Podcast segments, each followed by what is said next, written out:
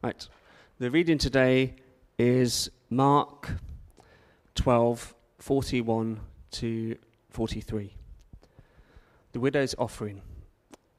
Jesus sat down opposite the place where the offerings were put and watched a crowd put in their money into the temple treasury. Many rich people threw in large amounts. But a poor widow came and put in two very small copper coins, worth only a few cents. Calling his disciples to him, Jesus said, Truly I tell you, this poor widow has put more into the treasury than all the others. They all gave out of their wealth, but she, out of her poverty, put in everything, all she had to live on. This is the word of the Lord.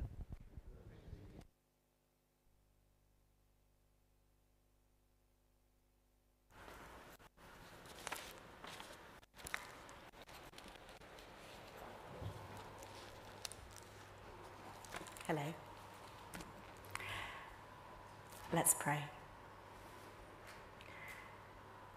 God, who is steadfast love, help us to see your kindness as we explore your word today. Amen. Over the last um, couple of months, Nick Phoenix and I, um, we've both been in the same Old Testament class at um, our theological college, St Hild. And um, one of the things that we've been considering when approaching these ancient texts in the Old Testament um, is how words and language are used um, in biblical he Hebrew in a way that's really different to the way we use it in English, in modern English.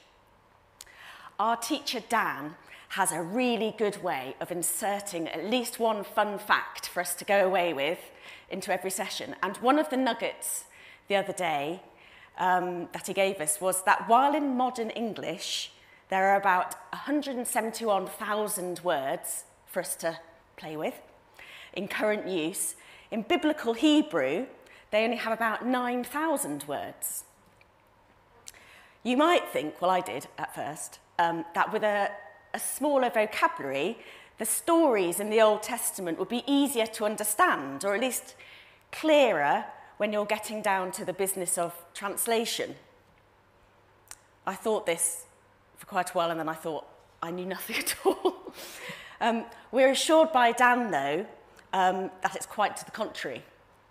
Each word in Hebrew, in, in the biblical Hebrew, carries so much more density and, and weight and potential. And there are so many multiple meanings and nuance when we try to bring them into our modern language and experience. And maybe that's why there are so many different translations for just one word in, in Biblical Hebrew. One of these uh, heavy words um, with a richness of meaning which runs through the whole of the Old Testament and then as, a, as an idea, as a concept into the New Testament is this word, hesed. If you look it up in a biblical Hebrew dictionary, or just Google it about 100 times like I did, um, getting ready for this talk, um, it's translated in lots of different ways into modern English. Steadfast love. You find this in Psalm 136 that we, we sang this morning. Um, when we hear about his God's steadfast love running through all the trials and tribulations of, of, of Israel. Um, it's also translated as loyalty, commitment, loving kindness. And it seems to be a concept which describes the nature of relationship, usually between God and his people. And it sort of comes with something solid, uh, an activity, a thing. So it's, it's quite easy, like Jill was saying earlier, to think about kindness as something almost benign, kind of a warm, nice feeling, but, but maybe quite static. But when we're thinking about Hesed kindness, it's really a verb rather than a noun. Hesed happens, it's ongoing, it's grace. Something happened this week in our national life that, as I've been thinking about this idea of Hesed and having and chatting with it with my, about it with my husband John over the week, this thing that happened seemed to point towards what it might mean. It illuminated. I'll talk about this next, and then we'll turn to some scripture. The book of Ruth, which has Hesed running through it like a, like a golden thread, and which we're considering during Lent. And then that story of the widow's offering, the widow's mite that we've just heard read. So, this thing that happened this week, I've been really surprised and at how saddened I've been at, to hear about the death of Steve Wright, the Radio 2 DJ. I'm 45 and he's, he's be, even if I find him annoying sometimes, he's been the soundtrack of my whole life and my children's lives. Um, I grew up listening to his voice on the bus home from school and on the drive home from work as an adult. I, I found myself on Tuesday with the radio on, sometimes just bursting into tears. I was moved by testimonies from his colleagues and listeners calling in, affirming his gift of connecting with people, of his humility and kindness. And that word was used a lot, I noticed, of his desire to do a good job and to encourage others. People had really personal stories to tell about their encounters with him or about how a song he played once had real special meaning to them. One story given by one of his colleagues revealed that when he learnt that his uh, female counterparts in the industry were being paid substantially less than him, he took a voluntary pay cut um, to become on an even footing with them. And we might have a view um, I know I do, about the ethics of how much people in, in, the, in TV and radio are paid anyway, but bear with me here. Um, I was struck by two things about this news. First, I never knew that, and I listen to the radio a lot. Um, he didn't tell everybody about this pay cut he took. There was no virtue signalling for, for Steve.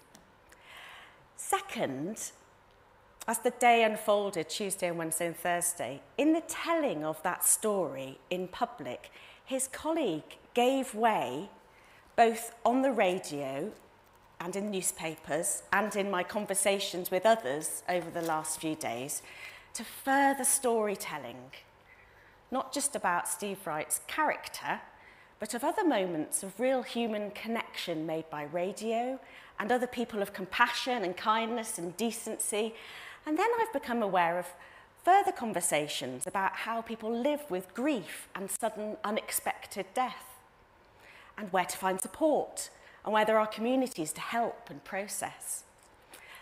There was that domino effect of grace, one pointing to a hidden act of decency leading to spaces where other kindnesses are revealed and heard, inspired and built on.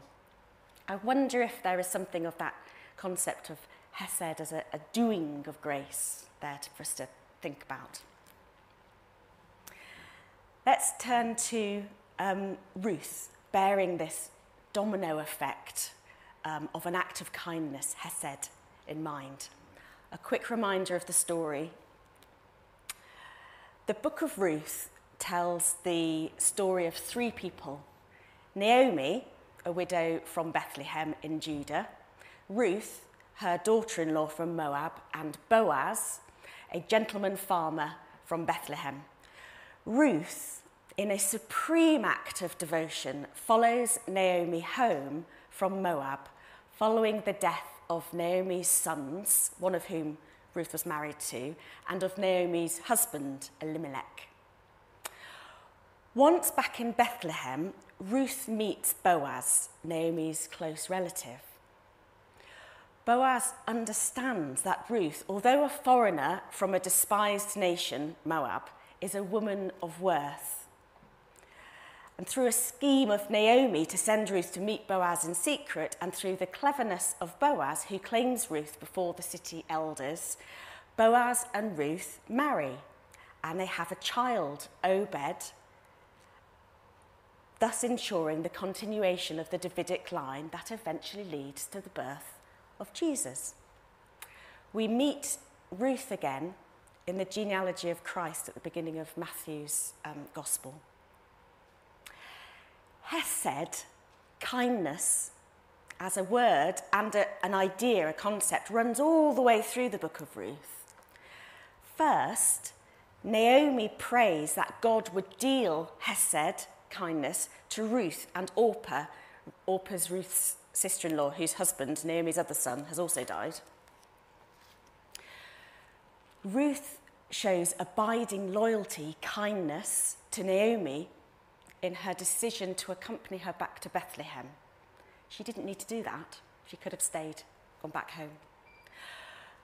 Boaz displays deep kindness and regard for Ruth, allowing her to glean in his fields and share bread with him, and prote- he protects her from assault. And eventually, the whole community of Bethlehem make room for Ruth and Naomi, a foreigner and a widow, and subsequently that child Obed, who's the great great grandfather of David. Multiple kindnesses build up in the story, transcending division. One kindness, kindness seems to inspire and feed into another. One of the really interesting things about this story that moves from the emptiness of famine and grief to the fullness of life and um, through moves of kindness and loyalty is the way that we, the readers or the listeners, are made aware of Hesed, or kindness, going on.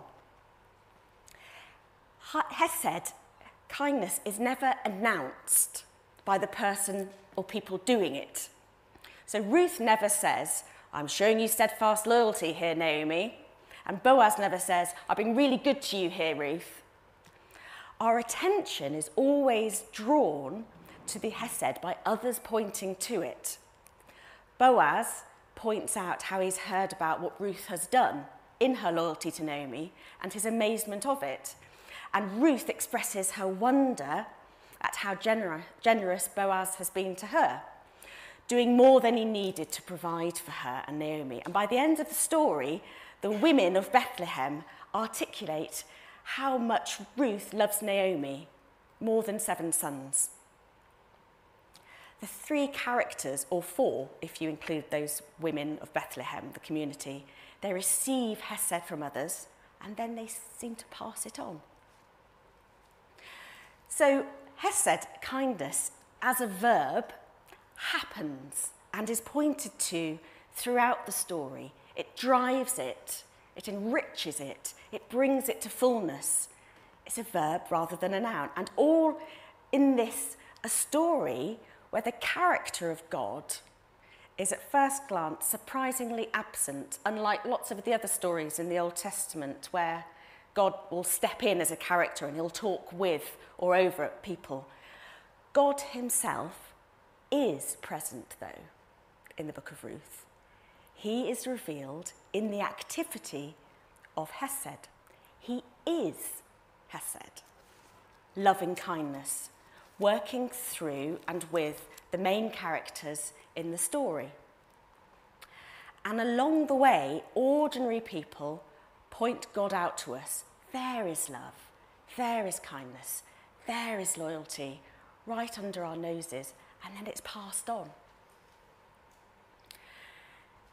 There are stories in the Gospels, like the um, widow's offering that we heard Mark read today, where something like this happens too. And the person pointing out what's going on is Jesus. In the story today, Jesus is in the temple teaching and observing the comings and goings of the place, and he's sitting opposite the treasury. Mark tells us that lots of rich people put money in the treasury, and then a poor widow comes along, and she puts in the equivalent of 2p which we find out then is all she has to live on. This widow, marginal and precarious by her gender and status, has given everything she has freely and given more than we would expect her to. Her activity is characteristic of Hesed love, a tangible act of grace given freely without expectation of recognition, going above and beyond what's expected of her. In and of itself, two pennies are not going to make any difference to the coffers in the temple. So, why does Jesus make a point of calling the disciples' attention to what the widow's done? She's doing Hesed. Like the God of kindness and generosity in the Old Testament, perhaps in pointing to her extraordinary selfless generosity, Jesus is offering a glimpse for the disciples and by extension us of the character of God Himself. What's the ripple effect of Jesus pointing out the widow's activity? Now that the disciples have had it pointed out to them what the widow's done, out of her poverty, given all that she has, and are carrying that message in their hearts and minds, how will they how will we respond in our activities and relationship building to come? Might those disciples, might we be more receptive to grace, more willing to both give fully of ourselves, but also receive grace and pass it on from those we might not expect to, to do so from. Who would imagine receiving a grace, being inspired by a poor, invisible, ordinary person, the lowest of the low? I wonder what Jesus was really pointing to when he calls our attention to that widow's activity, her whole self giving. Jesus, of course, is God's Hesed gift to us. Jesus, who gave his whole life willingly and in the most degrading public way for us. He is the face of God's kindness. And in his resurrection, we are reassured that Hesed, loving kindness, overcomes all of that degradation and pain and grief. With Jesus showing us the way, holding our hand, we are invited to become part of the ripple effect of God's love, always part of a bigger picture that we can't see fully, but we know that God can. His steadfast love, enduring forever, holding us and leading us into the fullness of life. Because God is Hesed, He is loving kindness, and Jesus is the ultimate expression of that Hesed and where we see Hesed going on, perhaps we're seeing something of the face of God. And who wouldn't want to be caught up in that? And why wouldn't we want to share it? I'm just going to finish, um, and this is with Jill's and Claire Law's permission, um, with a picture, a, a gift really, that I had the privilege of witnessing last week when I came to St. Bart's for the first time. Um, a picture that speaks Hesed through and through. I was invited to help with the distribution of um, Holy Communion, and I joined Jill here at the front with a cup of wine while she distributed the bread and uh, blessings and just general advice. just before communion, Claire and Nick had needed to leave the service having received some upsetting news. When we finished sharing communion at the front, Jill said to me, Right, let's take Claire and Nick out, let's take this to Claire and Nick outside. A free decision made out of love, above and beyond what you'd expect. So off I trot after Jill holding the bread. I'm through the flappy doors, me with this cup of wine, trying not to spill it, and we find Claire and Nick in the garden just outside. We offered them the bread and the wine, through which we remember the broken body and shed blood of Jesus, the face of God's kindness to them. And they accepted. Out there in the garden, in a moment of pain, in a little corner of Sheffield with the trams passing by and the dog walkers Aldi shoppers doing their usual Sunday thing, all four of us, in a most unexpected and mysterious way, caught up in the giving and receiving of the domino effect of God's lavish, unconditional, and generous kindness and grace. Thank God for that. Amen.